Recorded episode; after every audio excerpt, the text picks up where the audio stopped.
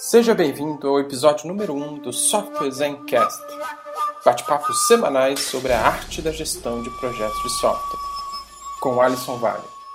Bom, o que aconteceu, né?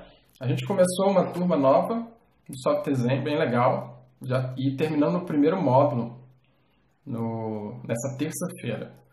Primeiro módulo do Software Zen, que é o módulo de Mindset.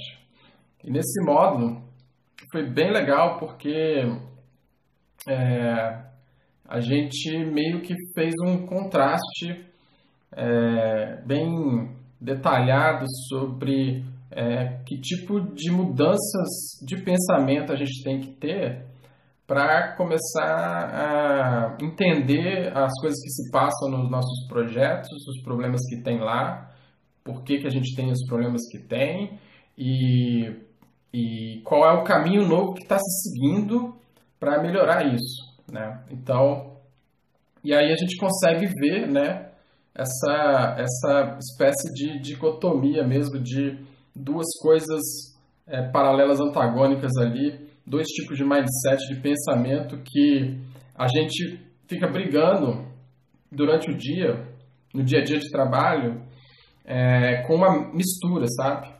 A gente está muito ancorado com certas crenças com certas é, formas de fazer as coisas e a, acaba, é, no momento de tomar a decisão, a gente acaba não usando, de repente, é, não usando algum tipo de sabedoria sobre como que aquilo poderia afetar o longo prazo e tal, né? Então a gente acaba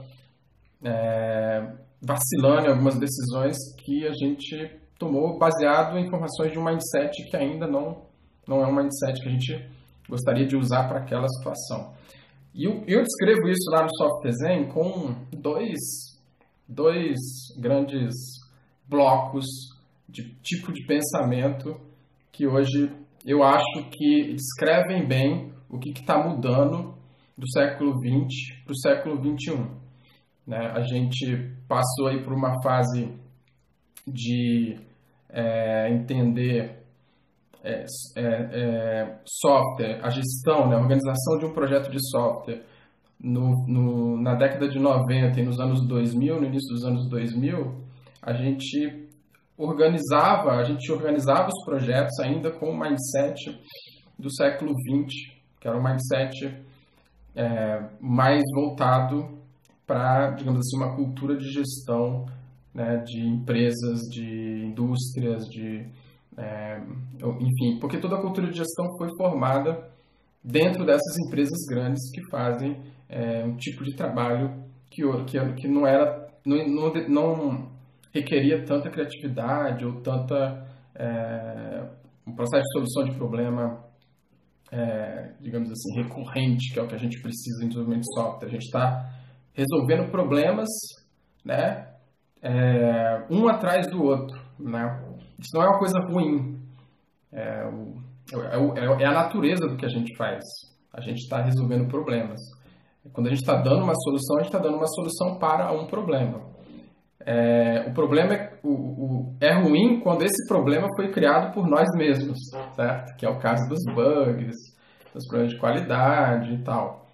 Mas quando a gente está resolvendo problemas para os nossos usuários, para os nossos clientes, então gente, é o que a gente é o nosso propósito, é o que a gente tem que fazer. E esse processo encadeado de resolver problema um atrás do outro, ele lida com uma outra questão, que aí é o que a gente chama de eficácia, né?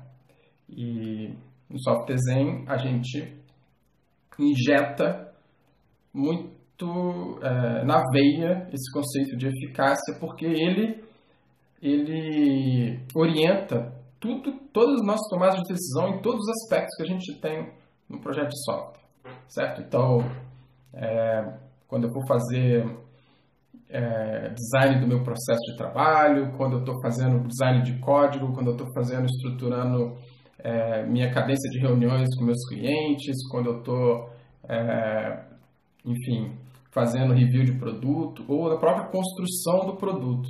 Porque nessa coisa que a gente descreveu, na transição de eficiência para eficácia, né, o século XX era muito voltado para eficiência. eu tinha que produzir em larga escala, produzir muito em, muito, em grande volume, é, é, em pouco tempo com baixo custo. Né? Então, eficiência nesse mundo onde eu tenho que produzir repetitivamente muita coisa, né?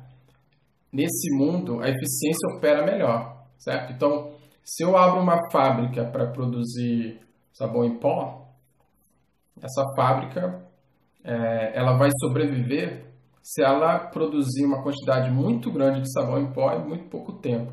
Então, a base disso é eficiência. Ela tem que ser eficiente em tudo.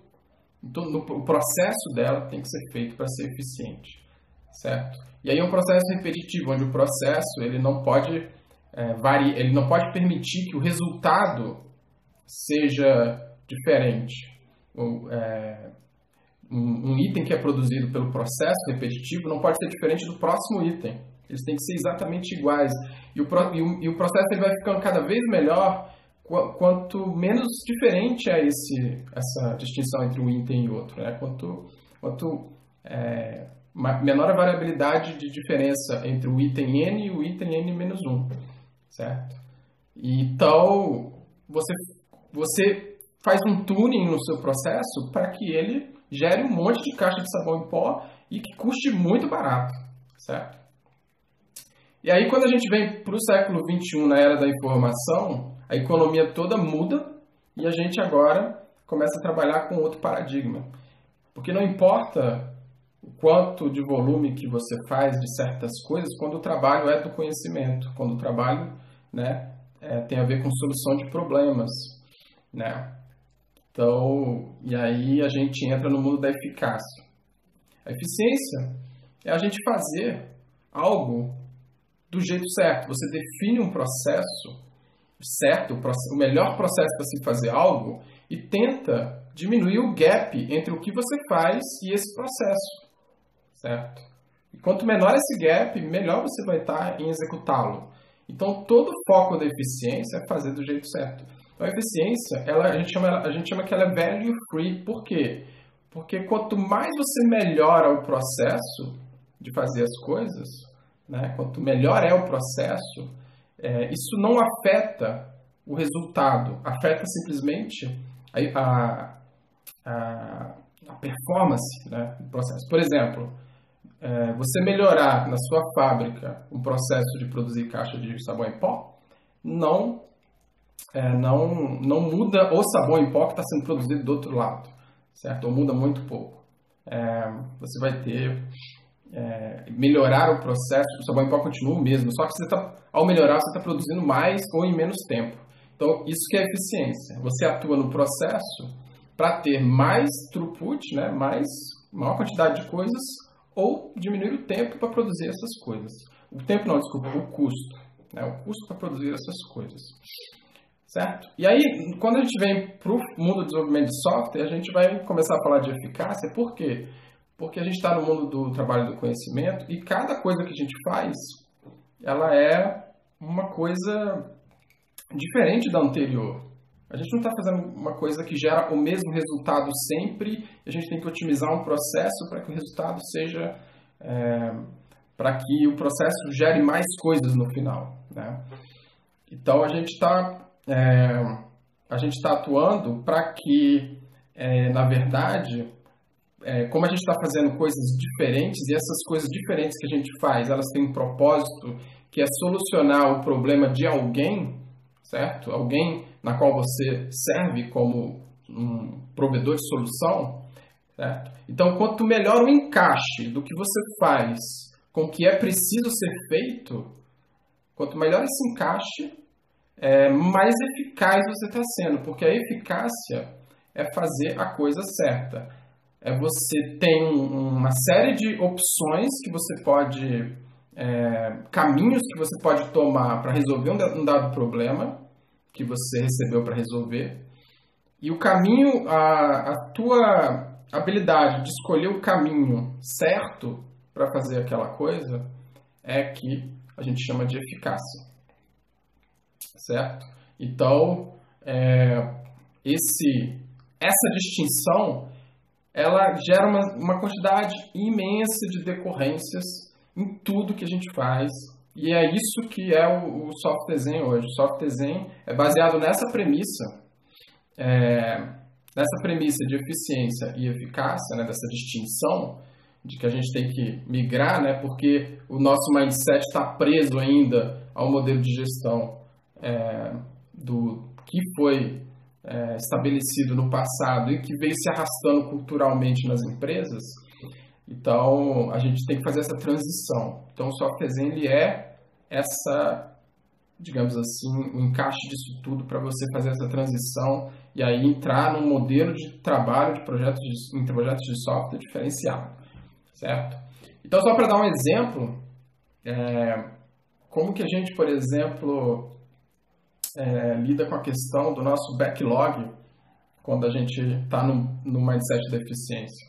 Mindset da eficiência, o backlog, ele é a nossa, nossa matéria-prima. Imagine, numa fábrica, o teu input lá de, de pedidos de clientes e, e você não tem aquilo tudo é para ser feito, né?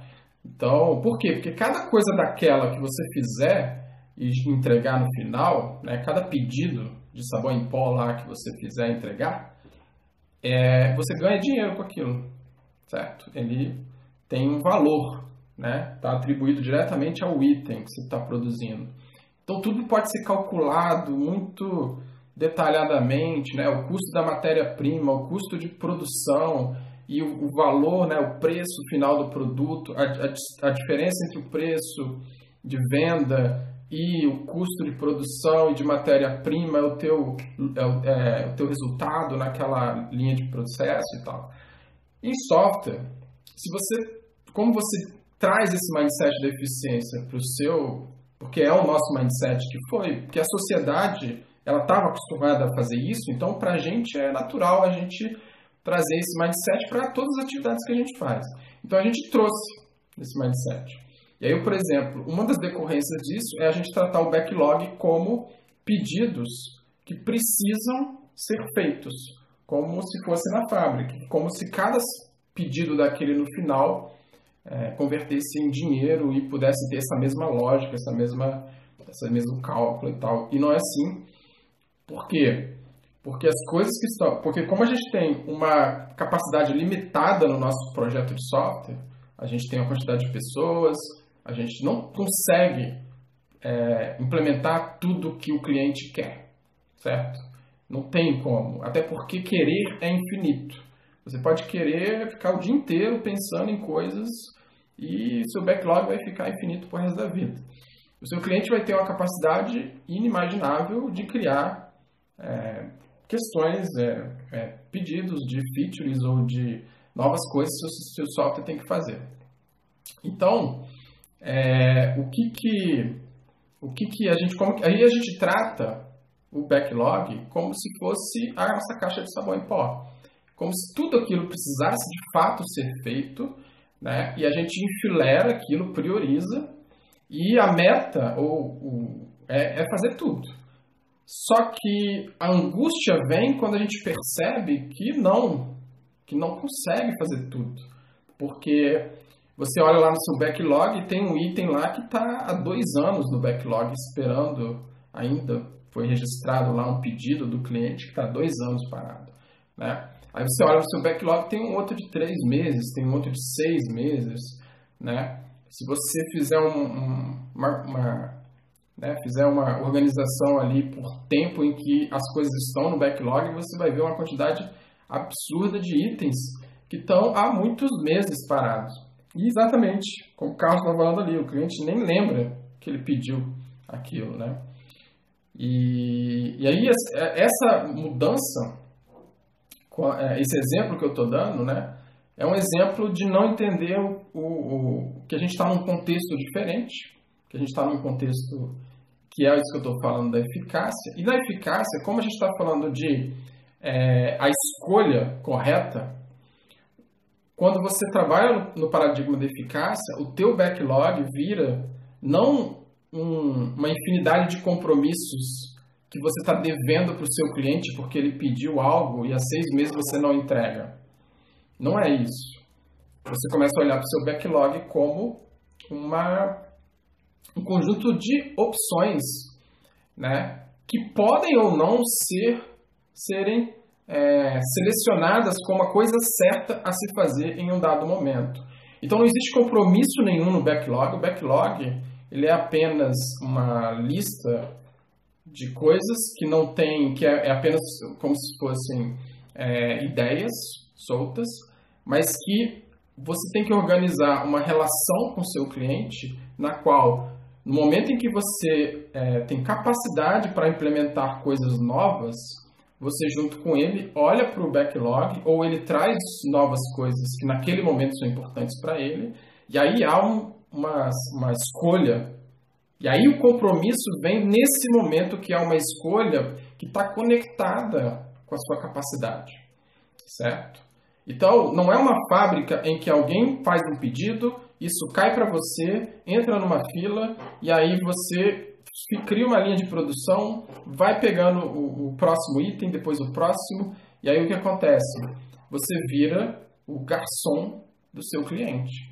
Né? Você, o líder de projeto, o analista, vira o garçom. Por quê? Porque você vai para uma reunião com o seu cliente, anotar os pedidos dele, certo? Levar para a equipe, cadastrar no backlog, fazer análise daquilo e aquilo ali, de repente, nem vai ser feito. Né? E, e aí o que a gente quer mudar quando a gente fala de eficácia é que, a partir de agora, eu não vou mais ficar anotando o pedido do meu cliente. Eu vou atuar junto com ele, colaborativamente, para resolver o problema que ele tem. Né? Então, é, e qual é o problema mais importante, cliente, que você tem agora para resolver? Ah, é esse. Então, esse problema aqui é o que a gente vai resolver, certo? E é, em desenvolvimento, essa coisa do, de, de entender o problema que ele tem e ir atrás para solucionar, eu acho que é uma forma muito mais interessante de trabalhar e muito mais efetiva, certo?